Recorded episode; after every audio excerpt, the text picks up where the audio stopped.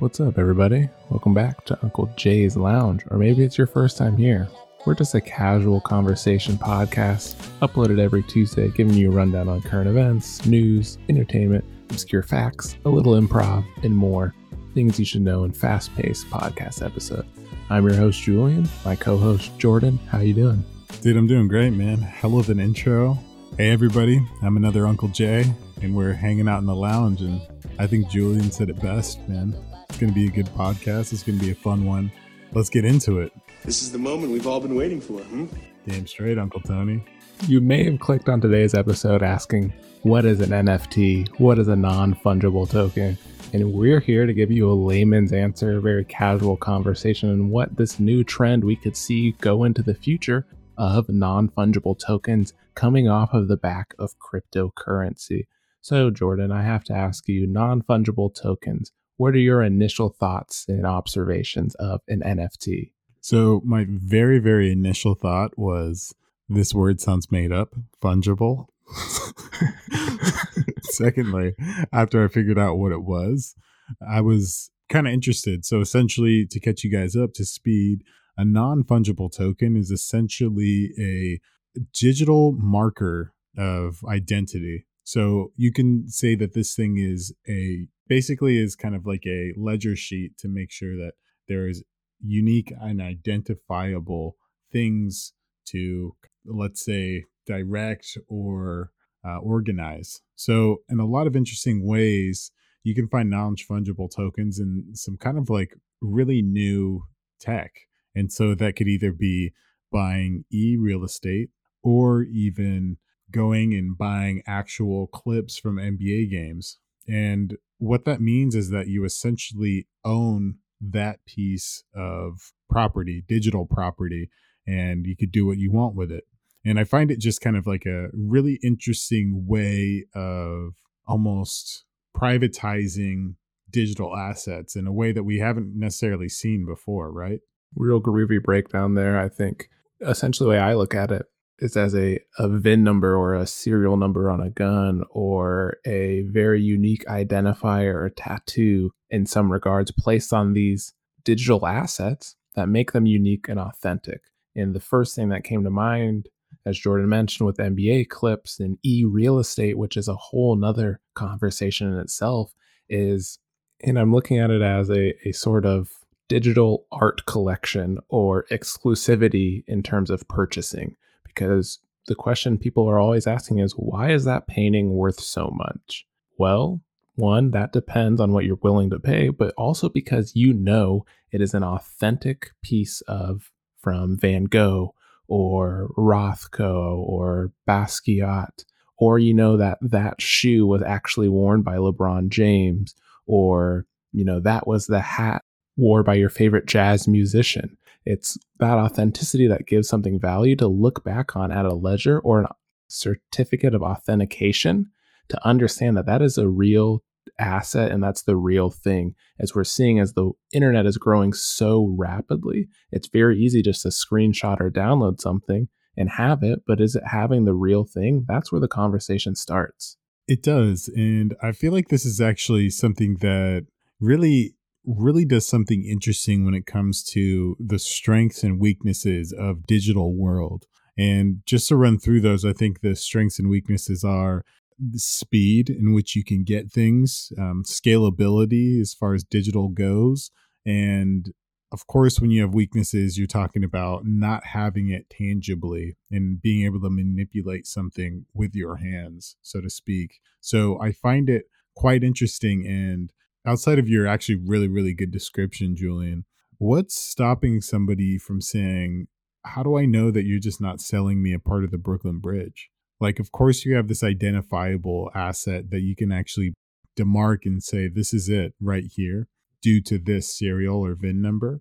But i feel like you don't own like e real estate or something like that where you don't own like yeah you own kind of the the rights to this thing but I feel like that flouts in the way of the actual true nature of the internet where things are shared. So, especially with an NBA clip, like, you know, could you imagine if the the clip where Michael Jordan mm-hmm. shoots that free throw jumper uh, against the Jazz if you know you had to see that from for like play, paying for it through like some sort of like Netflix or something like that. I feel like it's a uh, it it really makes an interesting case for playing against some of the strengths of the digital world. What are your thoughts on that? Yeah, it's a it's a loaded question. I think it's very very tough to see where it's going, but there is the value I see potentially. Maybe that highlight of MJ hitting a game winner over the Utah Jazz never gets replayed. And someone owns that entire game on a non fungible token of some regards. Or maybe that game or a practice wasn't televised or filmed and that landed on a non fungible token. That's where the value in that exclusivity happens. However, with common goods, I don't know where the value is coming from as we stay in that NBA lane of having a clip of LeBron's crazy dunk the other night or a Steph Curry three pointer to go into the finals because millions of people are watching that on TV and someone could just DVR that and save it. So, what is the point of having the authentic piece? And maybe there's some added value that we aren't familiar with that's occurring Maybe it's a certain camera angle or certain audio, or it's multiple camera angles. It's all these things that can be used as assets down the line for documentaries or interviews that are valuable to that production or just having that piece of history. I guess the same could go for in my realm. You know, I enjoyed sneakers, right? What's the difference between one pair of sneakers and the other when a bunch of people have them? If you were to have an authentic pair of Jordans worn in 1985 that are worth, you know, tens of thousands of dollars or even hundreds of thousands of dollars versus a re-release, what's the difference? That's where I think it falls into the greater fool category where it's only going to be bought by someone who's willing to pay that price until someone's stuck with that item.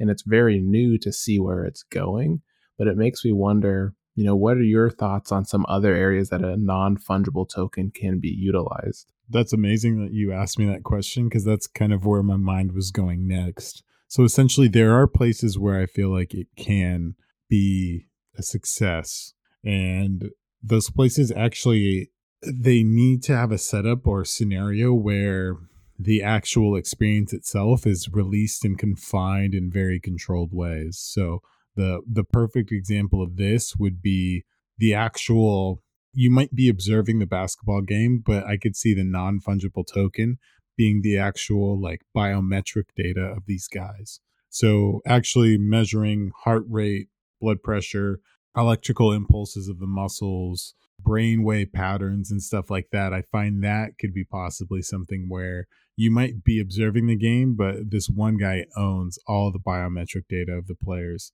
And that could be interesting. Or, for instance, here's a perfect real world example of it, not with non fungible tokens, but just kind of the auction process of something similar. You know, we have an entire Wu Tang Clan album that the world has never seen because Martin Shkreli bought it because there was only one copy of it and he's just hanging out in prison now. So there's tons and tons of examples of I guess maybe not tons, but there's certain examples where this thing can actually have legs and maybe grow a little bit, but you have to be very particular with the things you do. And I'm not sure that particularly NBA clips are one of those, but maybe I'm offbeat. What do you what are you thinking here? I think that's a perfect example is the Wu Tang album that was bought and sold for one person. One person has access to it. I also think an example of, you know, you touching on data is very, very favorable in the future as all of these companies are aggregating this data, so to speak. And one of the things we we briefly touched on is the value that's happening in these NFTs and the same process that's happening with the value of cryptocurrency is that it's being housed on the blockchain. I mean, you're looking at Bitcoin that's worth at the point of this podcast, it's worth 43,384 USD for this digital coin or the equivalent of 35,855 euros. And it's all housed on this blockchain to see who has owned this over time, how many people have owned this token, how many people have, you know, how many times it's been traded and sold and all of these things. So even further to your point, Jordan, is maybe, you know, that Wu Tang album or maybe an interview with Bill Gates or Jeff Bezos comes out and you see, hey, it looks like Kanye West owned this and Warren Buffett also owned this and, you know, Jimi Hendrix had this at one point in time, rest in peace Jimi Hendrix, but you could use that value as well to see who else has owned this down the line, creating value within itself to say, oh, you know, I have that original Curry three pointer with biometrics and unique camera angles in this token, and there's only 10 of them. But what makes it more valuable is that also is verifiable that LeBron also owns this and that Jordan owns this. And all these things factor into it. It's going to be very interesting to see how they're rolled out and what they're used for. Is it just going to be commodities and traded goods like Pokemon cards or pieces of art or digital recipes, you know, wine recipes for your favorite wine? How does that happen down the line is where I get real curious. But before we hop back into NFTs, we're going to take a quick break where Jordan is going to give us an improv ad read on selling the first NFT Uncle Jay's Lounge token. Uncle Tony's gonna do a little demo. You've known them from their funny quips, their Uncle Toniness, but you don't know the Uncle Jay's Lounge podcast until you own the NFT of the prototype and demos, the cold evenings in the apartment the hot wings, the slamming guitar hero, and smoking that skin wagon. And before you go dirty, it's not what you're thinking. So, this is why you need the exclusive rights to the Uncle Jay's Lounge idea think tank and why you need it now. Boom. And I bought it. What do you I, think, bro? I bought Hit it. a little close to home. There it is. Yeah, I think that, that's a great, great job there. I think the Guitar Hero bit, fantastic. And I think that's the value in an NFT. You surmise it well is that one person or 10 people who listen to this episode could buy this episode. They'll be the only 10 to have it or to hear it. And down the line, if Jordan and myself become multi millionaires who are running trips to space, you can have the first instance of that conversation or the first idea coming from that NFT. And I think that's where a lot of the value comes in. I think it's going to start in common assets like, you know, microtransaction and loot in video games as NFTs. It's going to happen at for digital shoes or digital paintings or Pokemon cards is where we're going to see it. But I think, as you alluded to, Jordan, I think that is going to move into data and conversations and information occurring on the web that has valuable information down the road that someone is going to say, hey, now I can sell this for $10,000, even though I originally bought it for, you know, 80 bucks. It's just kind of how that stuff works, which is very interesting in that process. I really, I really do think, you know, the more that we talk about it, the more I'm kind of getting into it 100%. Maybe it was just that I had to sell it and really had to believe in it with that uh, little bit of improv. But I, I think that there's so much value to the data aspect of it and the fact that what would you pay for Einstein's way, brainwave patterns when he figured out the theory of relativity? or something like that. I feel like there's so much to do there or to grow on there that I see NFT happening in a really successful way. But once we have that data to be measured and analyzed in really, really meaningful ways, and particularly biometric stuff. So, yeah, dude, I'm totally about it. And out of curiosity, Julian, what would be something that you would own right now if you if you could like put your if you could own the NFT of a certain piece of content or piece of information, what would you own right now and This why? is going to be an, an interesting answer, and I'm going to pick from moments in time uh, that have happened in the past if NFTs were around or the ability to be transcribed into an NFT. You know, one thing I definitely have is Martin Luther King's "I Have a Dream" speech. I think that should be available. I think it, people should have it, but for this this example and this project of valuable NFTs, I would definitely own that because that is a piece of history down the line that will be bought or someone will be interested in. Same with Abraham Lincoln's Emancipation Proclamation. I think that's something that could be very interesting. I also would maybe go for an NFT in regards to, you know, maybe LeBron James, if we stay on sports, his final interview, having that access. or maybe having the data on, like you said, either Einstein or the other the other German scientists who created up the nuclear bomb. What the, Oh, you're talking about Oppenheimer. what Oppenheimer, like what that first conversation was when Oppenheimer said, Hey, I have this idea. Or Einstein said, Hey, I learned about this idea. Or, you know, that type of thing is an immense piece of history and value that I could see being worth something down the line. How about yourself? I really like the ownership of the I have a dream speech and things of that nature, but I would go the opposite way and I would own an NFT so that no matter what happens, nobody can take this away from the public. So you can almost own something so that it is accessible to everyone and that nobody else can essentially take that right away from people. And I feel like that would be kind of the ultimate altruist NFT move is to make it flip this thing on its head and have ownership of something to make sure that everybody can have ownership of it. So you'd be the the Robin Hood of NFT. Yeah, I mean Robinhood maybe depending on uh depending on if you're a stock trader or not, that might not sound that great. But the original Robin Hood, the, the original Robin Hood of stealing from the rich and giving to the poor, or you know, stealing from time and giving to infinity Mhm. as far as having people. So that would be i would think the united states amendments would be a good thing to kind of uh, have the nft on. But if i'm thinking obviously like let me rule the world on this stuff i would have the nft the actual chemical compounds or the let's do, do let's do this the actual like gravitational measurements and energy measurements of like how the big bang was created imagine that like the key to the universe you have the property of that would be incredible I can picture it now.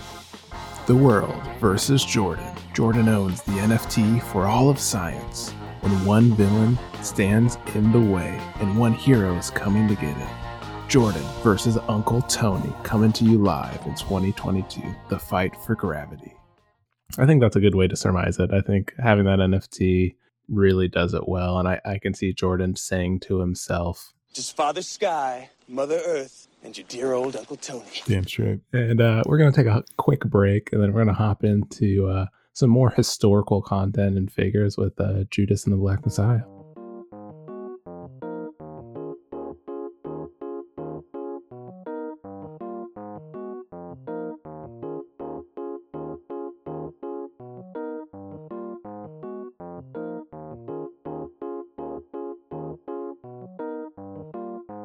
Welcome back to uncle jay's lounge. I hope you guys enjoyed that little break got comfy and are getting ready to talk about something that is equally interesting and trendy to today's time. So we're going to be talking about judas and the black messiah which is an loose biography or autobiography of fred hampton's life. Well you know what? They actually call those documentaries and i just realized that now. So without further ado, Julian, since we both know so much about Fred Hampton and his journey, especially being such a young, precocious kid, what was your first instinct or reaction to the movie?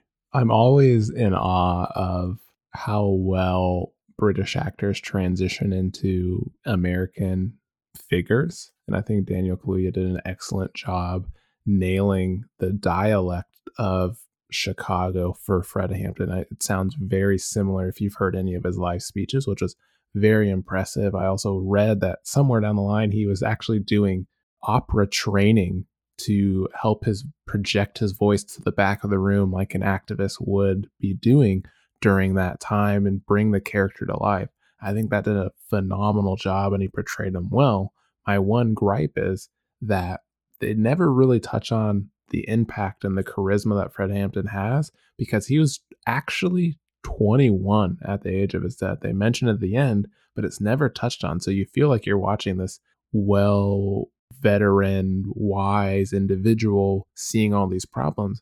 But in truth, he was just a 20 year old, 21 year old kid who saw where he wanted to go and used his skills, his intrinsic skills, to put him in a position to do so. What were your initial reactions to the film?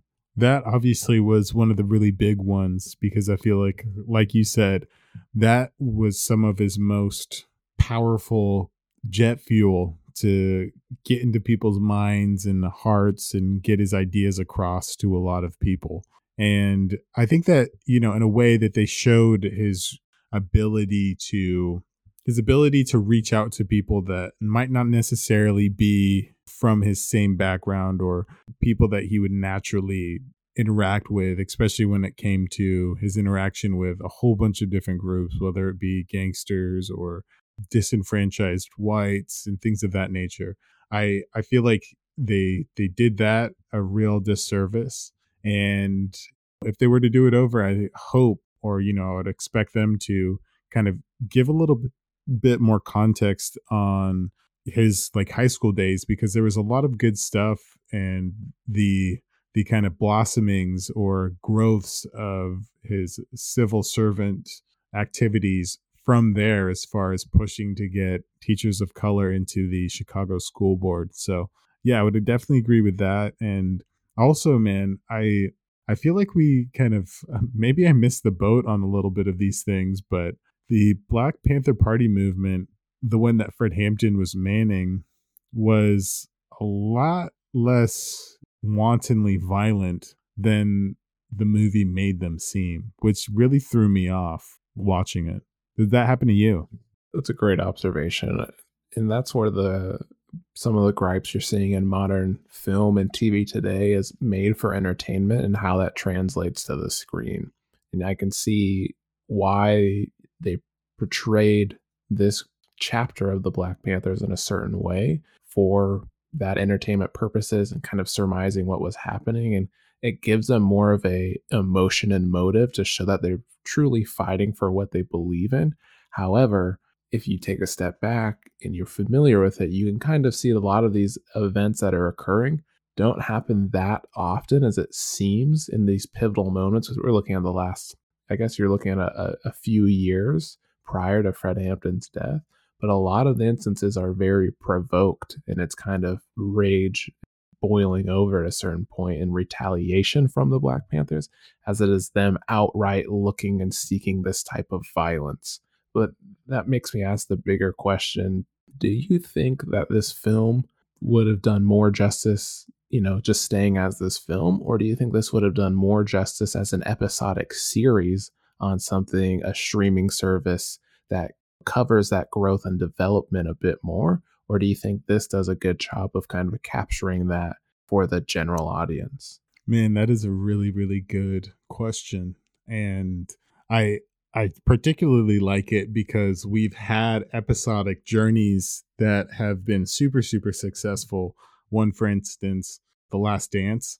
And I think that there's so much power in that. And I think also that takes a lot of pressure off of trying to make it so punchy and and quick and very concise and i think that that would be amazing number one because you can like section off parts of his life and there's parts of his life that actually go before his life so you know fred hampton is kind of a chemistry concoction or byproduct of a lot of amazing people around his time of growing up. So we're talking Muhammad Ali, Martin Luther King, Malcolm X, people like that, where you actually you're not doing him justice if you just look at Fred Hampton as an isolated figure because he's a mosaic of a lot of interesting and really outstanding men. So I think that that would be really great. And then there's also little tidbits like his mom babysat Emmett Till, which is kind of one of those Easter eggs that if you really dived into the weeds, you would know. That was brought up into the film, which I thought was great. So having little bits and pieces like that would be good.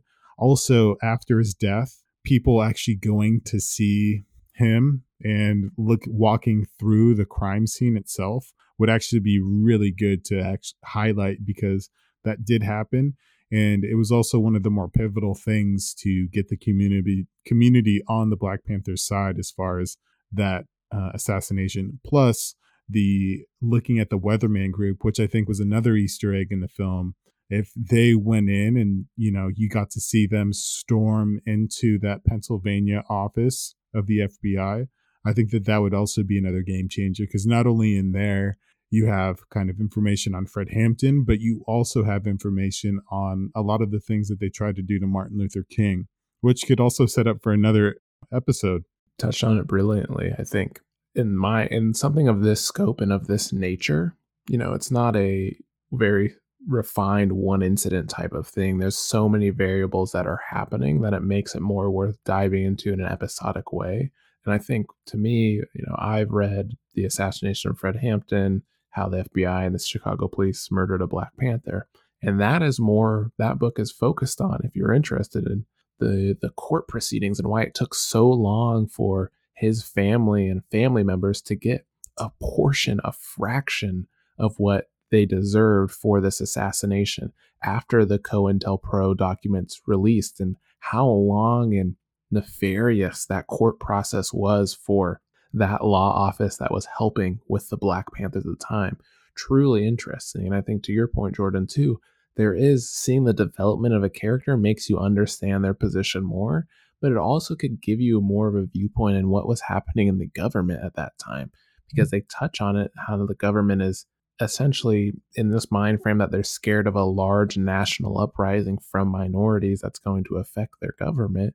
But there are other factors that are coming into there that would be interesting to extrapolate and go on because there are official documents there to support those episodes. So it would be interesting over time to see more of that play out. And I think entertainment in general is going towards those episodic series.